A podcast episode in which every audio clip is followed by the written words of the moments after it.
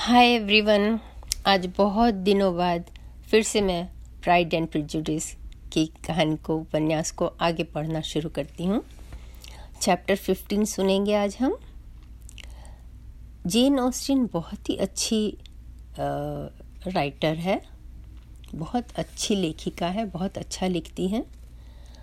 उनकी व्यंग बहुत ही सूक्ष्म है और आप उसका लुत्फ उठा सकते हैं और उनके चरित्र का जो विश्लेषण है, वो इतना सुंदर है और इतना ज़्यादा डिटेल में है कि आपके सामने वो चरित्र जागृत हो जाता है। आप उस व्यक्तित्व को समझ सकती हैं और वो कैसे रिएक्ट कर रहा है, उसको बिल्कुल आप उसका अंदाज़ा लगा सकती हैं। तो ध्यान से सुने।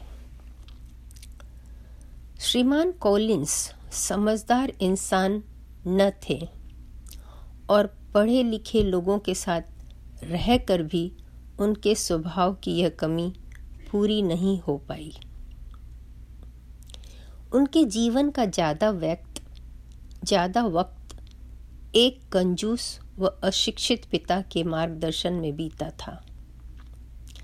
हालाँकि उन्होंने यूनिवर्सिटी की पढ़ाई की थी, किंतु वे बस जितना ज़रूरत था उतना ही दूसरों के संपर्क में आए और कोई भी अच्छी घनिष्ठता नहीं बना पाए। अपने पिता के अधीनता में उन्होंने बहुत विनम्रता प्राप्त की थी, किंतु अपने कमज़ोर दिमाग के कारण वह विनम्रता अपने पर झूठे अभिमान में बदल गई थी, क्योंकि वह एक सेवानिवृत्त जैसा जीवन जी रहे थे और उन्हें कम आयु में ही अप्रत्याशित समृद्धि प्राप्त हुई थी। यह संजोग की बात थी, भाग्यवश, लेडी कैथरीन डी बोरो से उस समय कोलिंस की मुलाकात हो गई, जब हंस फोर्ट में एक पादरी की ज़रूरत थी। लेडी कैथरीन के यहाँ ऊँचे पद मिलने पर उसने जो आदर सम्मान अपने लिए महसूस किया, अपने आश्रयदाता के प्रति जो उपासना उसके मन में जागी और अपने प्रति जो एक अच्छा विचार जागा, अपने पादरी होने के आधिपत्य पर, कुलाधीश होने के अधिकार पर, यह सब मिलकर कोलिंस को एक दम्भ और खुशामदी, स्वमहत्व और विनम्रता का मिश्रण बना दिया। कितना सुंदर चरित्र का विश्लेषण है। जब जब उसके, अब जब उसके पास एक अच्छा घर व संतोषजनक आय थी, उसकी शादी करने की इच्छा हुई और लॉन्ग बॉन्ड परिवार के साथ समझौता का उसके दिमाग में यह तरीका था कि उनकी बेटियों में से किसी एक से शादी कर लें। अगर वे सुंदर और सुशील हों, जैसा कि उसने उनके बारे में सुना था। यह उसकी योजना थी, प्रायश्चित की, क्योंकि वह उनके पिता की संपत्ति का उत्तराधिकार बनने जा रहा था। उसने सोचा कि यह एक उत्तम योजना है, क्योंकि वह हर तरह से योग्य है, और यह योजना उसे काफ़ी उदारतापूर्ण और अपने हिस्से में पूर्णतः स्वार्थ रहित नज़र आया। उन्हें देखने के बाद उसकी योजना में जरा भी फ़र्क नहीं आया। जेन के सुंदर चेहरे को देखते ही उसने सोच लिया कि वह उसी से शादी करेगा और वह सबसे बड़ी भी है तो यह उचित ही होगा। अगले सुबह जब उसकी मिसेस बेनेट से नाश्ता के पहले बातचीत हुई तो मिसेस बेनेट ने उसे बताया कि जेन की बहुत ही जल्दी सगाई होने की संभावना है और बाकी बेटियों से रिश्ते के लिए उन्होंने उसे उत्साहित किया। ये कितना सुंदर व्यंग यहाँ पर है, जेन ऑस्टिन का। ध्यान से सुने। मिस्टर कोलिंस को सिर्फ़ जेन से एलिजाबेथ में परिवर्तन करना पड़ा। और जब तक मिसेस बेनेट आग को ठीक तरह से सुलगने के लिए उसे ऊपर नीचे घुमाई, तब तक में कोलिंस ने जेन से एलिजाबेथ के लिए सेटल कर लिया। क्योंकि एलिजाबेथ जेन से उम्र और सुंदरता में उसके बाद ही थी। मिसेस बेनेट मिस्टर कोलिंस की योजना से बहुत खुश हुई और अब उन्हें विश्वास होने लगा कि उनकी दो पुत्रियों की जल्दी ही शादी हो जाएगी। जिस आदमी का नाम सुनना भी उन्हें पसंद न था, एक दिन पहले तक वह आज उनकी नज़र में बहुत अच्छा लगने लगा। लीडिया के मेरिटन जाने की बात सभी भूले न थे। मैरी के सिवा सभी बहनें उसके साथ जाने को तैयार हो गई और मिस्टर बेनेट के अनुरोध पर मिस्टर कोलिंस उन लोगों के साथ जाने को तैयार हो गए। मिस्टर बेनेट मिस्टर कोलिंस से पीछा छुड़ाना चाहते थे क्योंकि नाश्ता के बाद मिस्टर कोलिंस उनके साथ लाइब्रेरी में चले गए थे और उन्हें हंस फोर्ड के अपने बाग व घर के बारे में बताते रहे। मिस्टर बेनेट इस बात से बहुत परेशान थे क्योंकि उनका लाइब्रेरी घर का एक ऐसा कोना था जहाँ वे शांति और अवकाश निश्चित रूप से पाते थे।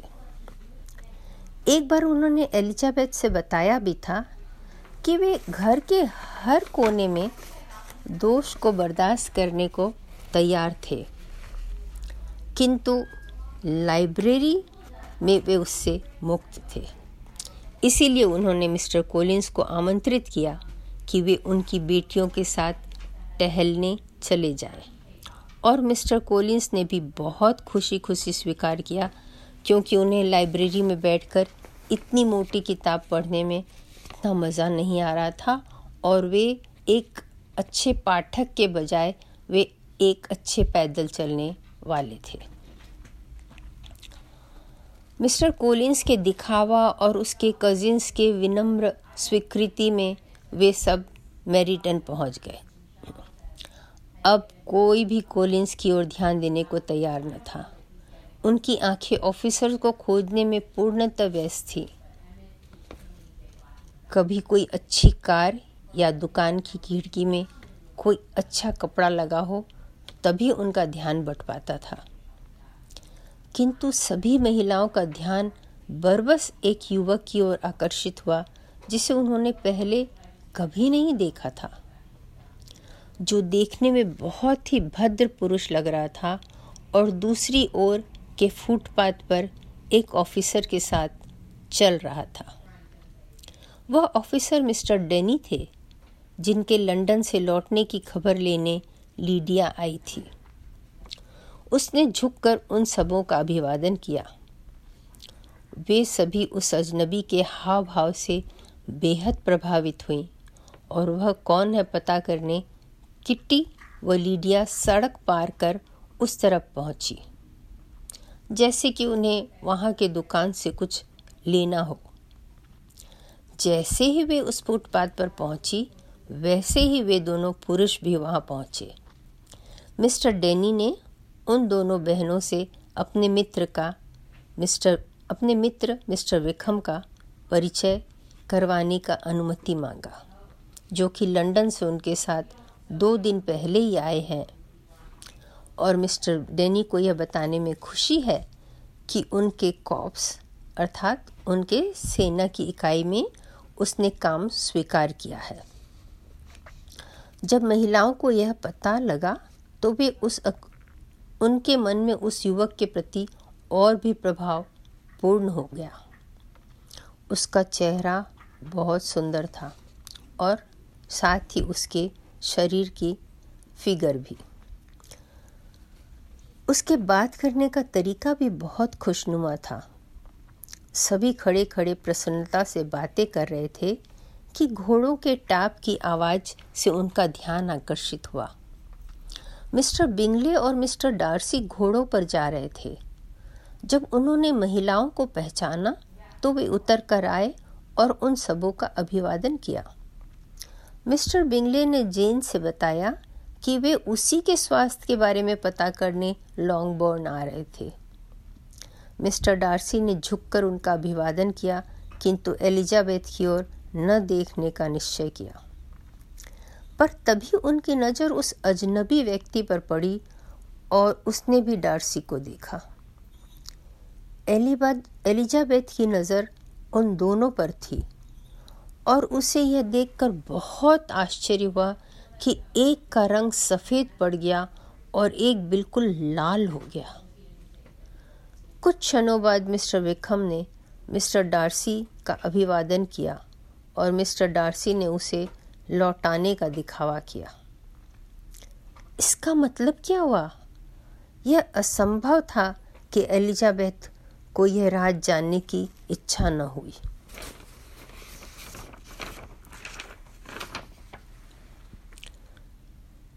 दूसरे ही क्षण मिस्टर बिंगले उन लोगों से अनुमति लेकर अपने मित्र के साथ रवाना हो गए।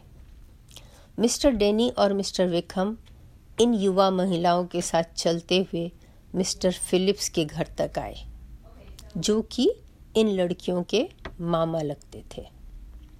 और लीडिया के अनुरोध करने और मिसेस फिलिप्स के कहने पर भी वे वहाँ उनसे विदा लेकर चले गए। मिसेस फिलिप्स को अपनी भांजियों को देखकर बहुत खुशी होती थी और इस बार दोनों बड़ी बहनें बहुत दिन बाद आई थी और वह बता रही थी कि उसको बहुत आश्चर्य हुआ कि जब वे दोनों बहनें अचानक ही अपने बग्घी के बिना ही लॉन्ग बॉन्ड लौट आई थी। उसको तो तब यह सब मालूम पड़ा था जब मिस्टर जोन्स के शॉप के लड़के ने उन्हें बताया कि अब जेन के लिए दवा नेदरफील्ड नहीं भेजना है, क्योंकि वे वापस लॉन्ग बॉन्ड आ गई हैं। ये छोटे से कम्युनिटी में कैसे सारी खबरें एक दूसरे को मालूम पड़ती हैं, इसका बहुत अच्छा विश्लेषण यहाँ पर किया हुआ है।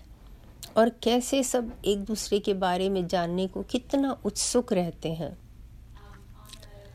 तब तक जेन ने अपनी मामी को मिस्टर कोलिंस से परिचित कराया और उन्हें मिस्टर कोलिंस और उन्होंने मिस्टर कोलिंस का बहुत विनम्रता से स्वागत किया। मिस्टर कोलिंस से उससे भी ज़्यादा विनम्रता से अपने बिना बुलाए आ जाने के लिए माफ़ी मांगी और बिना उनके परिचय के भी आ जाने के लिए। हालाँकि उन्हें अपने कजिन्स के साथ आने से वह उचित लग रहा था। मिसेस फिलिप्स उनकी विनम्रता से बहुत प्रभावित हुई। किंतु शीघ्र ही लड़कियों के उस अजनबी के बारे में सवाल से उनका ध्यान उधर चला गया। उन्होंने बताया कि मिस्टर डेनी उन्हें लंदन से लेकर आए हैं और उन्हें लेफ्टिनेंट का पोस्ट किसी शायर में मिलने वाला है। उसने एक घंटा पहले, मिसेस फिलिप्स ने एक घंटा पहले मिस्टर विक्रम को देखा था, फुटपाथ पर मिस्टर डेनी के साथ चलते हुए। किट्टी और लीडिया खिड़की से बाहर देखते रहे, पर दुर्भाग्यवश कोई भी ऑफिसर वहाँ से न निकले। और कुछ निकले भी तो उस अजनबी के सामने वे बिल्कुल बेवकूफ़ और अप्रिय लगे। कुछ ऑफिसर अगले दिन मिस्टर फिलिप्स के साथ डिनर खाने आने वाले थे। मिसेस फिलिप्स ने कहा कि अगर लॉन्ग बॉन से सभी उन्हें डिनर पर ज्वाइन करेंगे तो वह मिस्टर विक्रम को भी बुला लेंगे। मिस्टर, मिसेस फिलिप्स ने कहा कि वे सब लॉटरी टिकट का गेम खेलेंगे। इतनी सुंदर शाम की कल्पना में खुश होकर सबों ने विदा ली। मिस्टर कॉलिंस के जाने से पहले फिर माफ़ी मांगी और उन्हें बताया गया कि उसकी कोई ज़रूरत नहीं है। जब वे घर की ओर जाने लगी तब एलिजाबेथ ने जेन को बताया, जो भी उसने मिस्टर डार्सी और मिस्टर विक्रम के बीच देखा था। हालाँकि जेन दोनों को या उनमें से किसी एक के लिए तर्क रखती, अगर वे गलत होते, पर इस स्थिति में वह कुछ भी व्याख्या नहीं कर पाई। मिस्टर कोलिंस ने वापस आकर मिसेस बेनेट के सामने मिसेस फिलिप्स के शिष्टता और विनम्रता की बहुत तारीफ़ की और मिसेस बेनेट बहुत संतुष्ट हुई। मिस्टर कोलिंस ने बताया कि लेडी कैथरीन और उनकी पुत्री के अलावा वह किसी ऐसी महिला से नहीं मिले हैं जिसने न सिर्फ़ उनका बहुत आदर से स्वागत किया, बल्कि दूसरे दिन के डिनर के लिए भी आमंत्रित किया। कॉलिंस ने सोचा शायद लॉन्ग बॉन्ड के साथ उनके रिश्ते के कारण उन्हें इतना आदर दिया गया।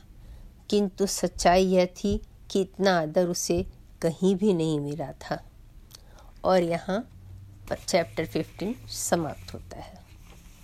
यहाँ कहानी ज़्यादा आगे नहीं बढ़ी है। सिर्फ़ इतना पता चला कि कॉलिंस आए हुए हैं और सबके साथ मेरिटन गए और कैसे लड़कियाँ स्पेशली लीडिया को ऑफिसर से मिलने का बहुत ज़्यादा शौक़ है और कैसे एक नई मोड़ दी कहानी ने कि डार्सी और विकम शायद एक दूसरे को पहले से जानते हैं। और यहीं पर यह चैप्टर ख़त्म हो जाता है। अब हम चैप्टर सिक्सटीन पे चलेंगे। तब तक के लिए बाय बाय। Thank you.